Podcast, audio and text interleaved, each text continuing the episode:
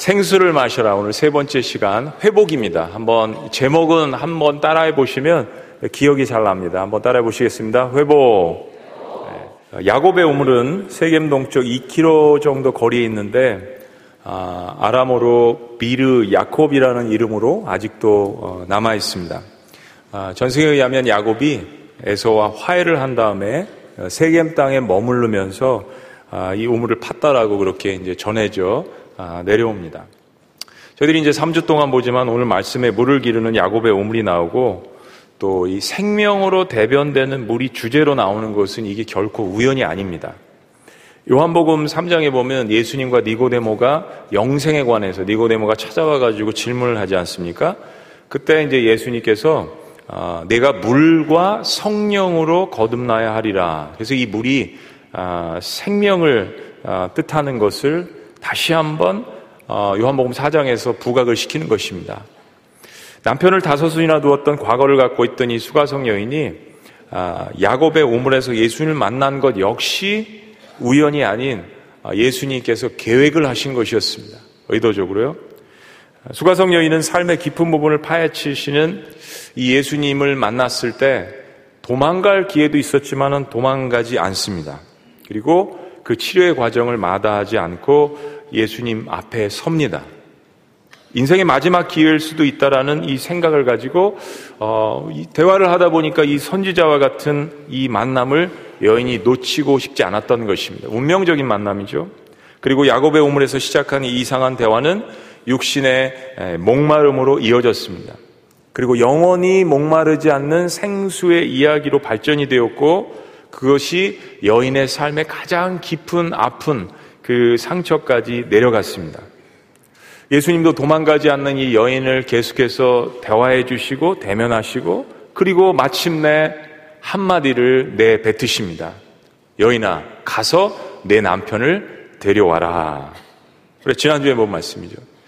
여인에게 자신의 삶을 직시할 수 있는 기회를 주님께서 열어주십니다. 아, 굉장히 아픈 현실입니다. 그러나 작금의 현실, 피할 수 없는 현실을 바라보게 하시는 거죠. 예수님은 사마리아 여인의 이 삶의 깊은 과거와 내면의 모든 문제들까지 다 관통하고 계십니다. 우리가 하나님께 나아갈 때 이 믿음이 있어야 된다고 했죠. 아, 성경 지식이 많이 있건 적게 있건 교회를 다닌 연수가 적건 많건 적어도 하나님 앞에 나아갈 때는 나보다는 하나님께서 내 모든 삶의 문제들을 알고 계신다는 그 믿음은 우리에게 굉장히 큰 능력으로 다가오게 됩니다. 그런데 여인 역시 예수의 말씀에 도망가지 않고 솔직하게 자신의 삶을 시인합니다. 믿져야 본전이다. 이런 선지자와 같은 사람 만났는데 그렇습니다, 선생님. 나는 진정한 남편이 없습니다. 그리고 예수님도 이 여인, 여인의 솔직한 고백을 인정하시고 옳다. 여인이여 당신의 말이 옳다. 남편이 없다는 내 말이 옳다. 남편 다섯이 있었지만 지금 있는 남편도 내 남편이 아니다. 그러자 여인도 자신을 처음으로 알아주는 이 유대인의 말에 맞장구를 칩니다. 내가 보니까 당신은 선지자입니다. 우리 많은 자녀들이 아버지나 어머니의 인정과 사랑을 받지 못한 상태에서 자라납니다. dysfunctional. 제대로 펑션하면서 작용을 해야 건강한 가정이 되는데 그렇지 못한 상황들이 사실은 거의 대부분이죠. 그런데 부모님의 이 말 한마디, 그래, 너 너무 잘했어. 아무것도 아닌데 밥을 많이 먹어도 그래, 넌 정말 밥 먹는데 소질이 있어. 뭐라도 애가 장난감을 집어던지면 넌 커서 야구선수가 될 수 있을 거야.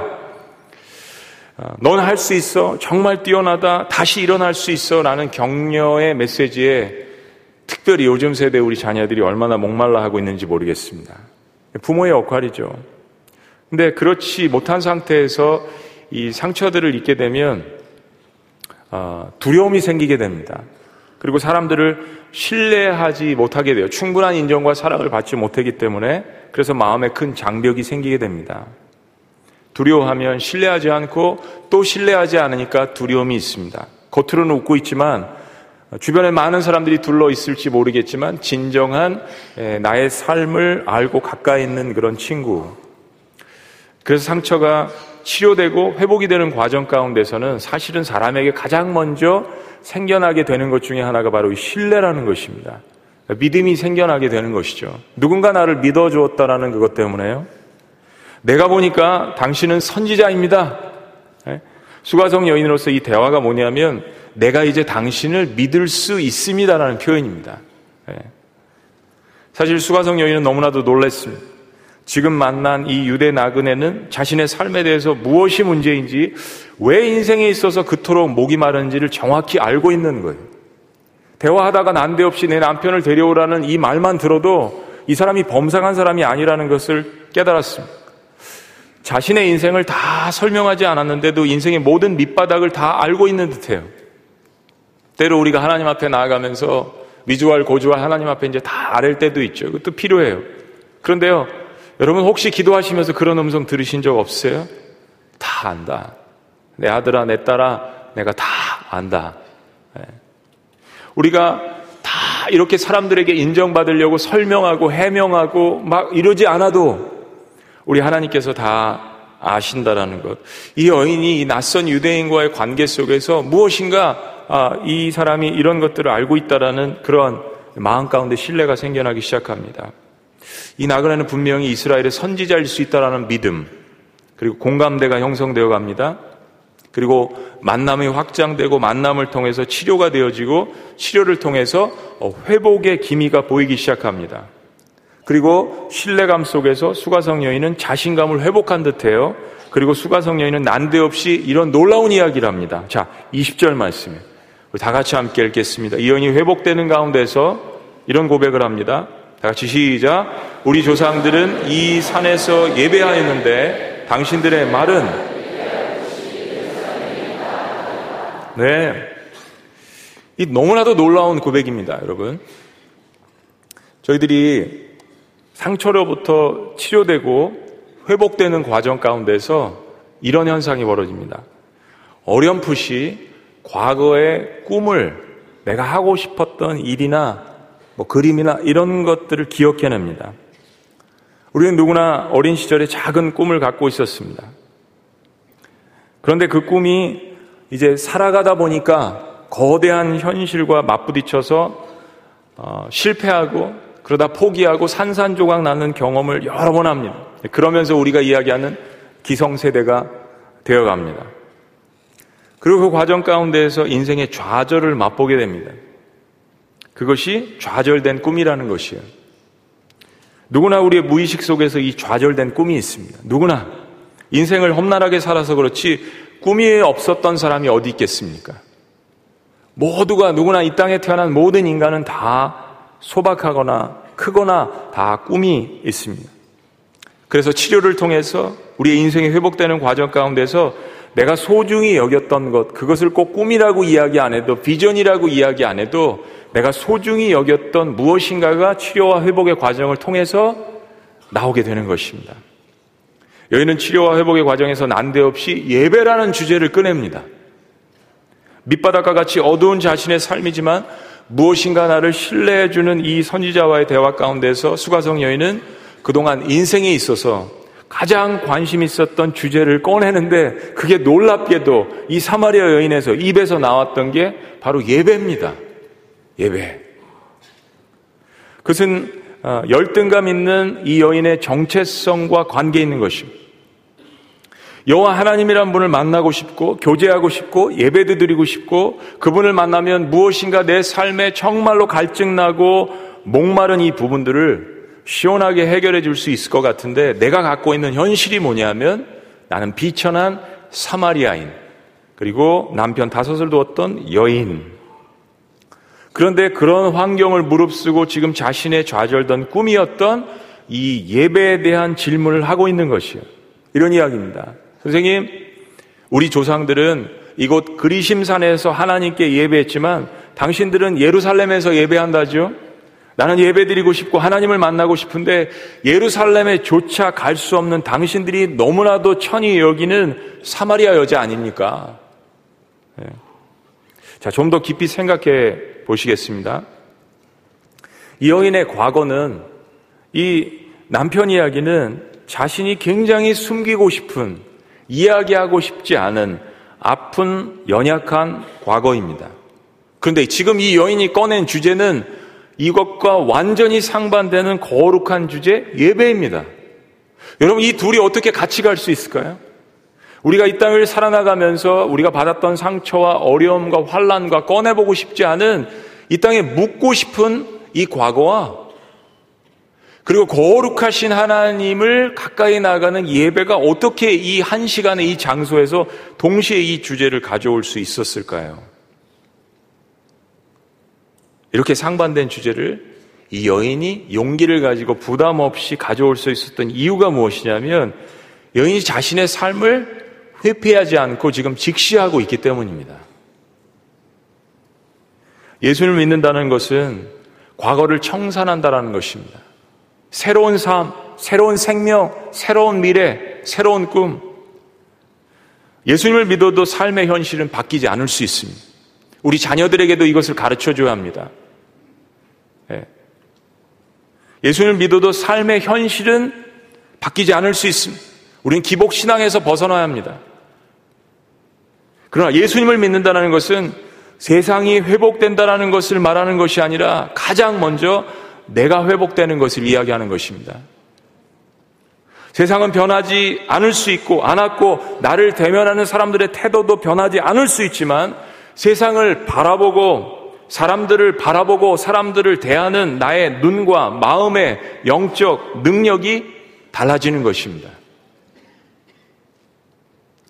내가 변하지 않으면 세상도 변하지 않습니다.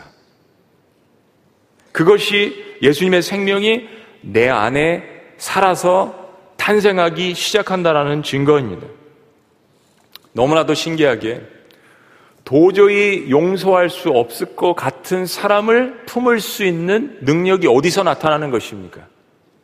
나를 그렇게 힘들게 하고 모함하게 하고 나를 욕하고 나를 비방한 그 사람을 위해서 기도할 수 있는 그런 능력이 도대체 어디서 생기는 것입니까?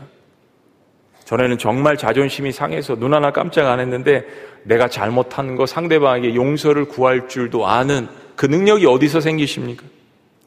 사람들 불쌍히 여길 줄도 알고 무릎 꿇으면서 하나님 앞에 겸손히 나아갈 수 있게 되는 그런 능력이 어디서 생기는 것입니까? 이 세상에 돈으로 구할 수 없는 능력인데 이 세상의 권세로도 구할 수 없는 능력이지 않습니까? 무엇입니까? 내가 예수님께 그런 과분한 사랑을 체험했기 때문에 도저히 용서함 받을 수 없는 그런 죄도 용서하시는 하나님의 놀라운 사랑과 은혜를 체험했기 때문에 그 증거가 내 삶 가운데 치료와 회복의 과정을 통해서 나타나게 되는 것입니다. 자, 예수님도 이때를 기다리셨다는 듯이 말씀하십니다. 예수의 말씀 21절 다 같이 있습니다. 예수께서 시작.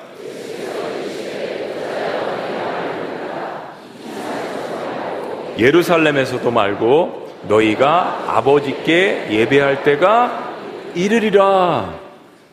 예수님께서 예배는 장소가 중요한 것이 아님을 말씀하시. 수지든 분당이든 경기대든 필그림스든 구리든 빠진 데 없나요? GMN이든 하나님은 사람이 예배하는 곳은 어떤 곳이나 찾아오십니다. 예배하는 장소보다 더 중요한 것은 예배자의 마음의 태도라고 이야기하는 것입니다. 어떤 마음을 가지고 예배에 오는지를 보시는 그 하나님은 정말 살아계신 하나님이시죠. 제밥에 관심이 있으신 하나님이 아니십니다. 우리의 마음의 중심을 보시고 우리의 마음의 태도를 보시는 하나님이야말로 살아계신 하나님이십니다. 그리고 또한 하나님 아버지께 진짜로 예배할 때가 올 것이라고 유대인 선지자가 이야기하십니다. 이것은 바로 지금 서 계신 이 수가성 여인 앞에 서 계신 예수님의 죽음을 가리키는 것입니다. 예수님이 어린 양으로서 여인을 위해서 십자가의 모든 죄를 짊어지시고 돌아가실 때 그때 모든 구약에 있었던 동물 제사가 폐하여지며 모든 하나님의 말씀하신 율법이 완성이 되며 진정으로 인간이 하나님 앞에 예배로 나아갈 수 있는 그 담대함이 예수 그리스도의 보혈을 통하여서 The Most Holy Place 그 지성소로 들어갈 수 있는 그 담대함이 죄 가운데 있었던 인간이 갖게 된다라는 것 그때가 올 것이라고 주님께서 이야기하시는 것입니다. 그러면서 또 말씀을 이어가십니다. 자, 22절 말씀. 22절 시작. 너희는 알지 못하는 것을 예배하고 우리는 아는 것을 예배하노니 이는 구원이 유대인에게서 남이라. 자, 여러분 정말 왜 그러시는 거예요, 예수님? 잘 나가시다가 너는 예배 모르고 하는 거야. 근데 우리는 알고 하는 거야. 이는 구원이 유대인에게서 남이라. 사실 이 이야기는요. 사마리아인으로서 너무나도 듣기 싫은 이야기입니다. 가장 듣기 싫어하는 이야기입니다. 자존심을 너무나도 상하게 하는 이야기예요. 너희는 알지 못하는 것을 예배한다니요. 그런데 이것 또한 받아들여야 하는 현실입니다. 무슨 현실이냐면요. 북이스라엘의 수도였던 사마리아 성에 사는 이 호노리아 출신 사마리아인들은 신명기 말씀을 근거해서 그리심산에서 예배 처소를 만들었습니다. 반면에 유대인들은 예루살렘을 유대인의 예배 처소로 보았죠. 계속해서 이거 가지고 싸우고 논쟁하고 그리고 분열이 되었던 사마리아와 유대의 예배 처소는 느헤미야 시대 때 가장 극한 논쟁을 벌이게 됩니다. 성경이 판단해서 이야기를 해줍니다. 예루살렘을 이스라엘의 정식 예배 처소로 신명기 말씀도 그렇고 역대하 말씀도 그렇고 시편 말씀도 그렇고요. 시온에서 시온에서 하나님의 말씀 율법이 그 사마리아인들은 느헤미야 시대 때 예루살렘 성벽 사업을 무너뜨리고자 이방인들과 손을 잡고 그리심산에도 다른 이방 선전을 세우고 잘못된 방식으로 예배를 하고 혼합적인 예배를 드렸습니다. 하나님과 그리고 다른 이방신을 함께 섬기는 사실은 이 혼합주의가 굉장히 무서운 것입니다. 복을 주는 신이라고 생각한다면 그가 어떤 신이라도 예수님께서 이번에는 사마리아 여인에게 이 신앙의 잘못된 현실도 직시하게 하십니다. 신앙에 있어서 회복이라는 과정은 그런 것입니다. 가문이 3대째 믿으면 뭐합니까? 4대째 믿으면 뭐합니까? 정말로 성경적으로 하나님의 말씀으로 다시 회복되지 않으면 전통이 하나님 말씀 위에 있을 수 없습니다. 종교 개혁이 일어난 이유가 무엇입니까? 하나님 말씀을 제쳐두고 전통으로 인간의 생각으로 인간의 유전으로 자꾸 나아갔기 때문이 아닙니까? Spiritual Will Alignment 다시 정렬하고 하나님 말씀으로 우리 신앙이 과연 옳은가? 내가 교회는 성경적으로 생각하고 있는가? 나의 신앙생활은 성경적으로 온전히 하고 있는가? 나의 찬양하는 모습, 내가 주님 앞에 나아가는 모습, 헌금 생활하는 모습, 섬기는 모습, 이런 모든 것들이 어떠한 전통이 아니라 사실은 그 전통도 하나님 말씀 때문에 생겨난 것인데 혹시 지가 시간이 지나면서 하나님 말씀 위에 전통을 두려고 하는 것은 아닌가? 신앙에 있어서 회복이라는 과정은 그런 것입니다. 말씀을 통해서 내 안에 무엇이 무너져 있는가를 발견하고 그 부분을 치유하고 회복하고 이제는 뒤돌아보지 말고 만약에 하나님께서 용서하신다 이야기하셨다면 동에서 서가 먼 것처럼 내가 너의 죄가를 다시는 기억지 아니하리라 내가 저 깊은 바닷물 속에 너의 모든 죄가를 다 던져버리리라 주님께서 말씀하셨다면 하나님도 기억지 아니하시는데 내가 기억지 말아야죠.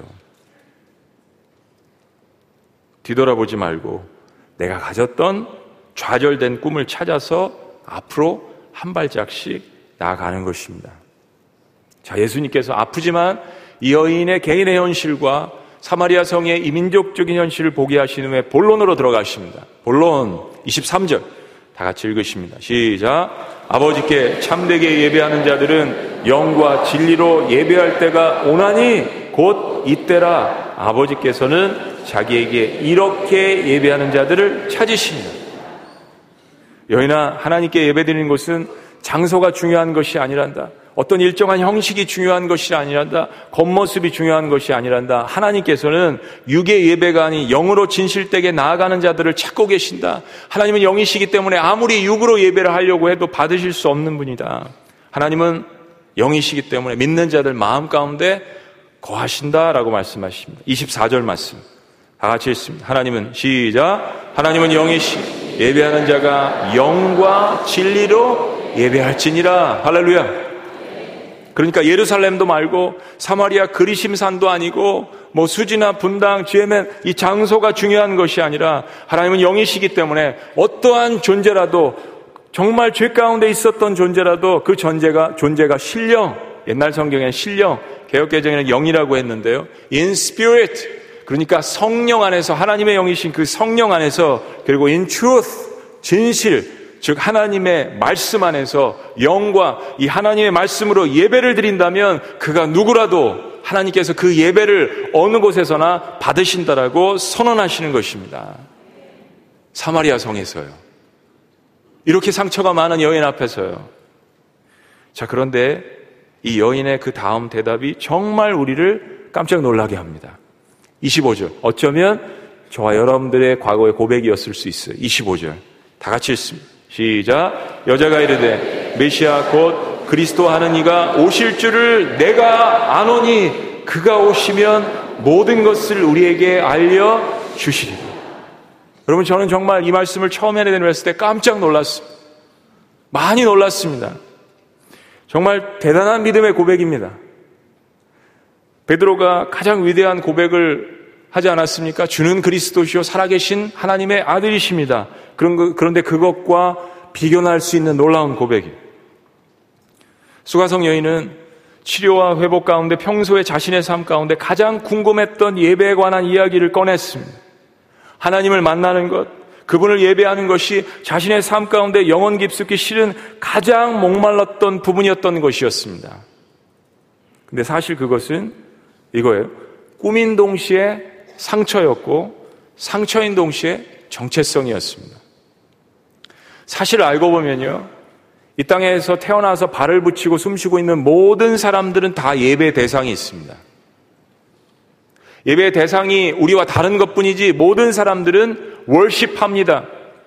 돈을 숭배하든지, 권력을 숭배하든지, 관계를 숭배하든지, 자기가 갖고 있는 비전을 숭배하든지, 사람을 숭배하든지, 이 땅에 있는 모든 사람들은 무엇인가 허전함이 있기 때문에 자신이 생각하는 그것을 예배합니다. 여인은 너무 부족한 가운데서도 그런데 메시아, 그리스도 어디서 들은 이야기가 있었던 것이에요. 그런데 이게 상처였잖아요. 왜냐하면 예루살렘에 갈 수가 없잖아요.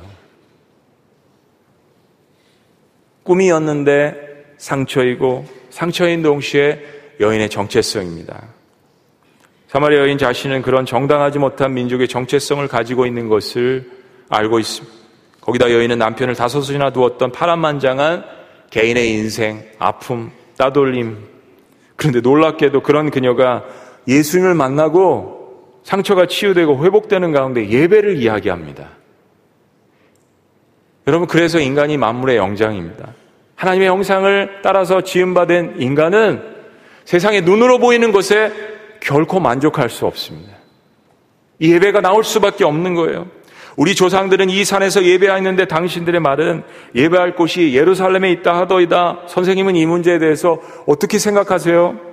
그럼 우리 같은 사마인들이나 사마리아인들이나 나 같은 이런 천한 여자는 예배할 수 없는 건가요?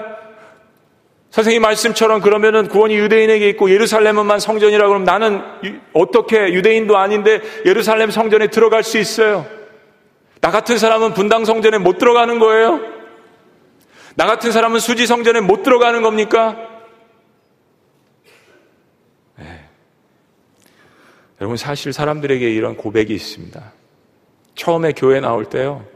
얼마나 떨리는 마음으로 나오는데요.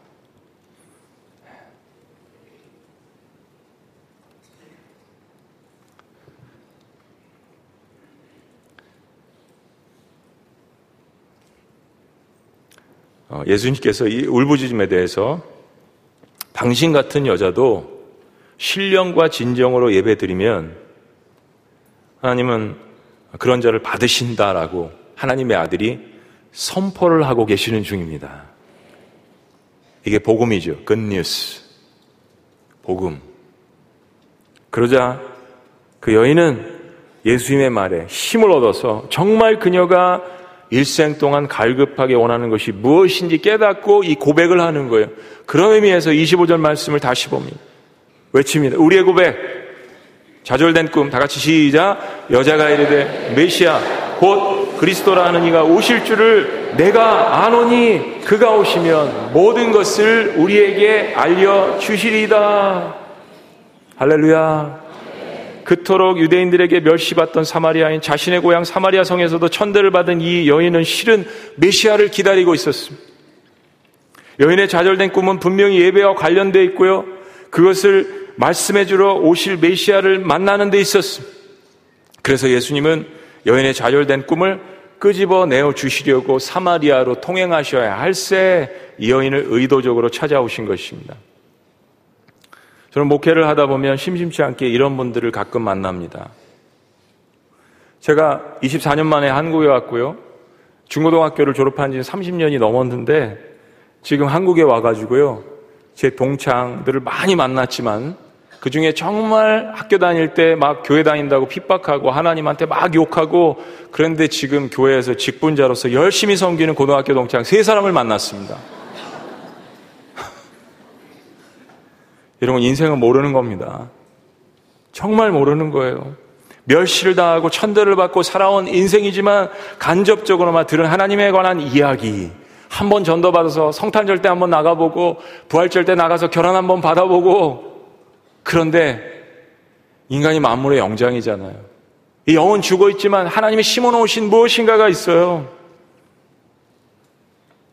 그 하나님을 기다리는 소망. 그들은 예배 대상을 모르지만 하나님은 지금도 그런 사람들을 찾으십니다. 찾으신다고 이야기하시잖아요. 어떤 환경과 어떤 과거가 있더라도 하나님을 찾는 자들을 외면치 않고 주님께서 직접 찾아가십니다. 오늘 지금 이 시간에 이 자리에 앉아 계신 분들 가운데서도 주님이 찾아오신 거예요. 그래서 여러분이 이 자리에 앉아 계신 것입니다. 그리고 그 일을 먼저 경험한 사람들은 VIP들을 우리가 찾아가서 블레싱과 같은 축제를 하는 것이에요. 여러분은 예수님과 만남을 통해서 치료와 회복 가운데 있고 회복되신 분들이 있습니다. 하나님은 그 회복의 과정 가운데 어떤 꿈을 기억나게 하심, 그것이 무엇인지 발견하셔야 합니다. 주님이 가르쳐 주실 거예요.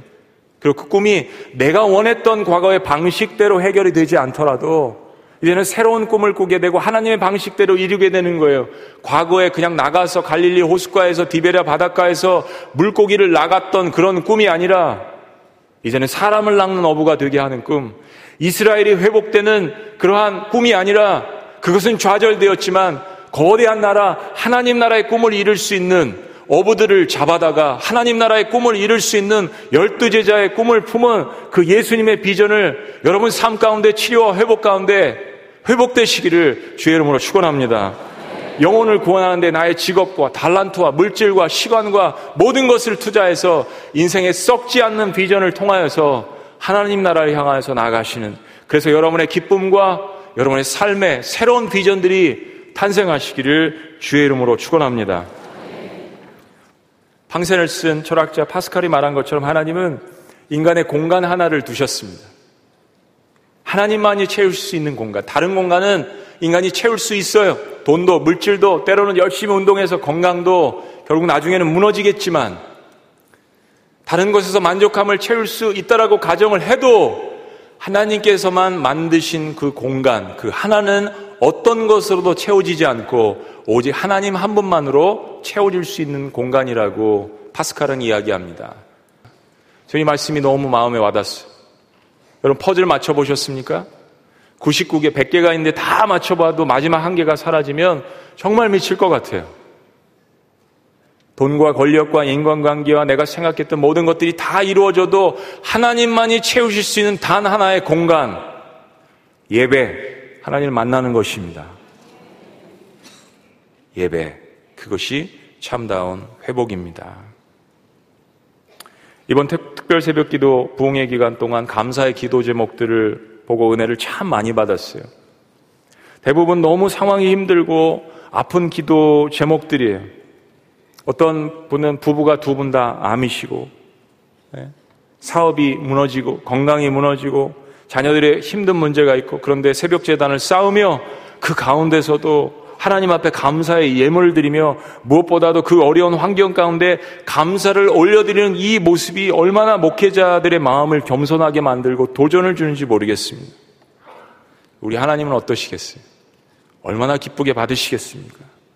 비록 무화과 나무가 열매가 열리지 않고 외양간에 성황아지가 없을지라도 이미 나에게 죄의 문제를 해결시켜 주시고 영생의 문제를 해결시켜 주시고 정말 하나님이 원하신다면 언제든지 그 문제를 해결해 줄 수 있다라는 그런 믿음 가운데 하나님 앞에 절대 감사를 드리시는 그 예배 자리까지 나아가시기를 주의 이름으로 축원합니다. 우리 이 찬양 1절 했으면 좋겠습니다. 날 구원하신 주 감사, 모든 것 주신 감사. 지난 추억 이내 감사 주내 곁에 계시네.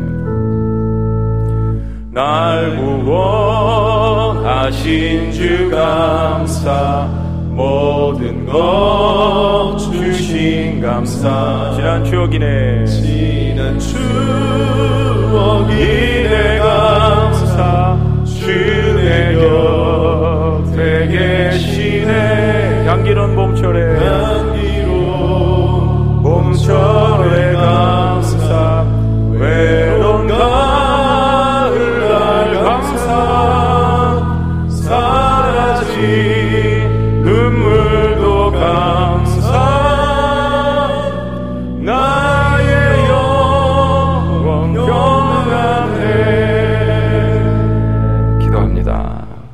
살아계신 하나님 우리의 죄와 허물에서 건져주시고 그리스도의 보혈로 치유와 회복을 주심을 너무나도 감사드립니다. 그래서 예배의 자리로 나가게 하신 것 감사합니다. 이 시간 주님이 허락하신 거룩한 주의 만찬으로 저희 나갑니다. 이 시간 우리의 죄와 허물을 돌아보는 시간을 갖도록 주여 인도하여 주시옵소서. 우리나 여전히 세상의 정욕을 멀리하지 못한 우리의 마음을 회개하며 오늘 주의 만찬을 통해서 우리들의 영혼이 다시 한번 정결케 되고 하나님 주신 감사와 기쁨이 충만하게 하여 주시옵소서. 우리 잠시 참회와 회개의 기도를 통해서 주의 만찬을 준비하십니다.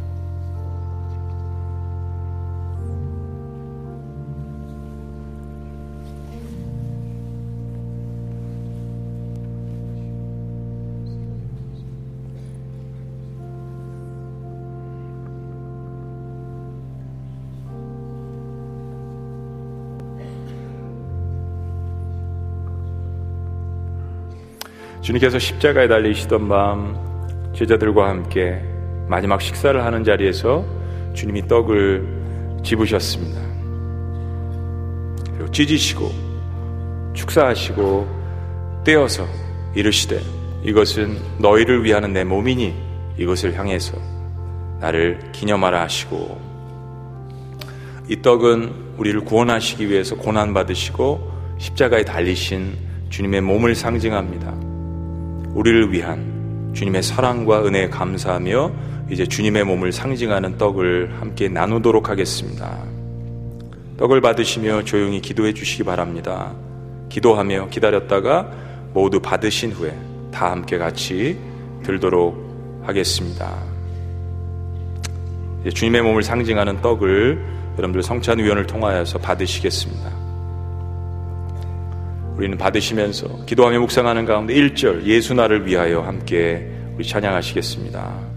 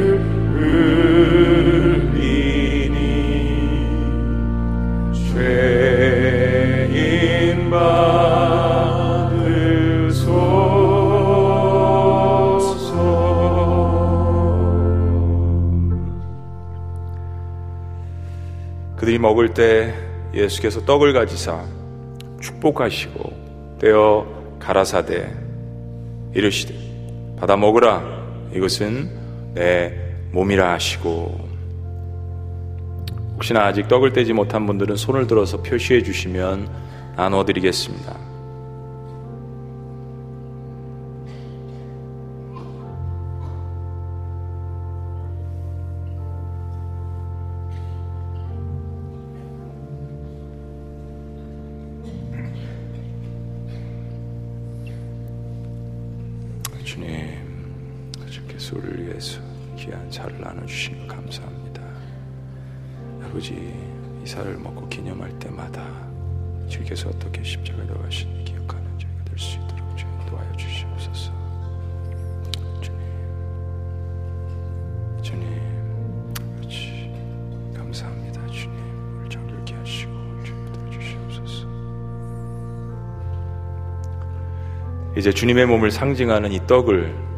지구촌 교회 공동체로서 주님의 공동체로서 함께 드시겠습니다.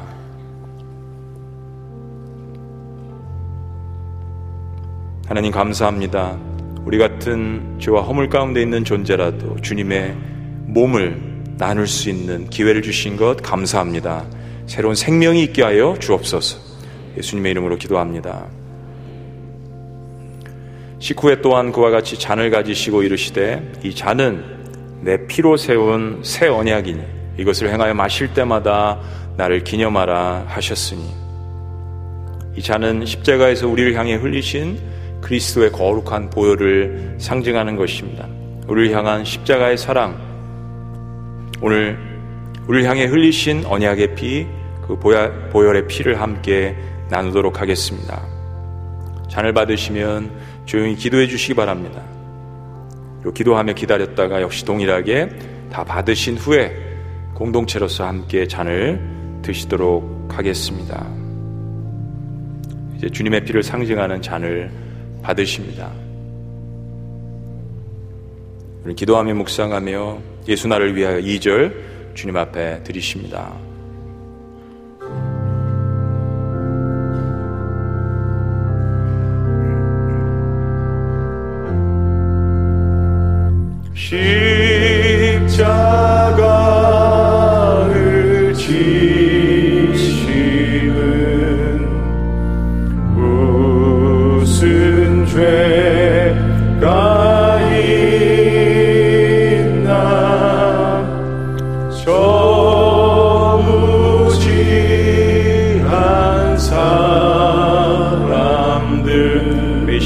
죽였네 메시아 죽였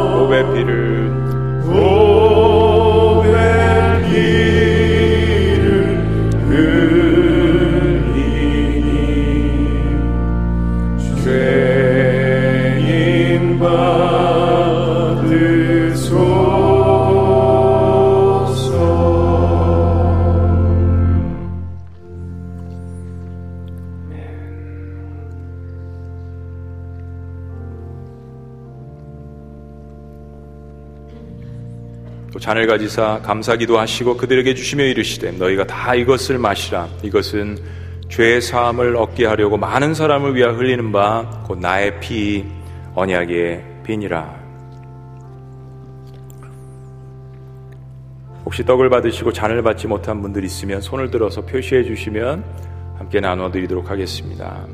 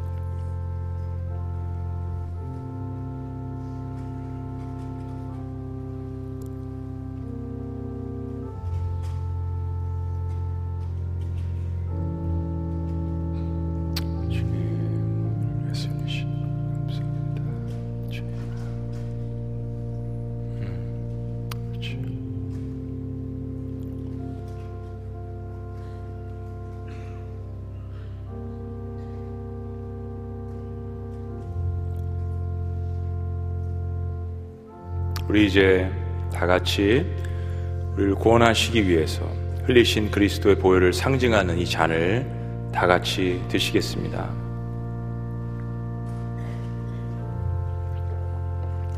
살아계신 하나님, 교회 공동체로서 저희들이 함께 주님의 살과 피를 나눌 수 있는 특권을 우리에게 주신 것 너무나도 감사합니다. 예수 그리스도를 통하여서 우리에게 치료와 회복을 주신 것 너무나도 감사합니다. 이 감사의 계절에 다시 한번 하나님 앞에 절대 감사를 드릴 수 있는 그러한 특권과 그러한 기쁨을 우리에게 주신 것 너무나도 감사합니다. 우리 인생을 이제까지 인도하신 하나님께 감사드리며 놀라우신 이름 예수님의 이름으로 축복하며 기도합나이다. 아멘. 우리 자리에서 다 같이 일어나시겠습니다. 우리 이제까지 인도하신 우리를 치료시키시고 회복시키신 오 신실하신 주 내 아버지여 우리 다 함께 기쁨으로 찬양합니다. 오 신실 오 신실하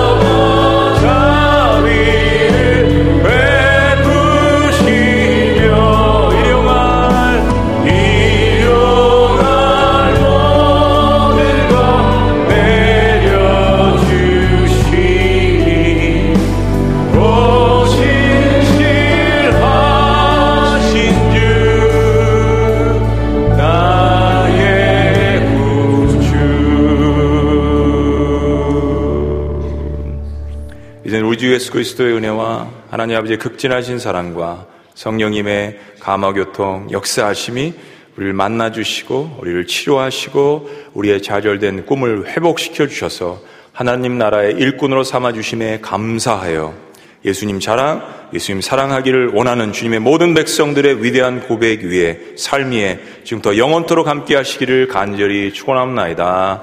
아멘.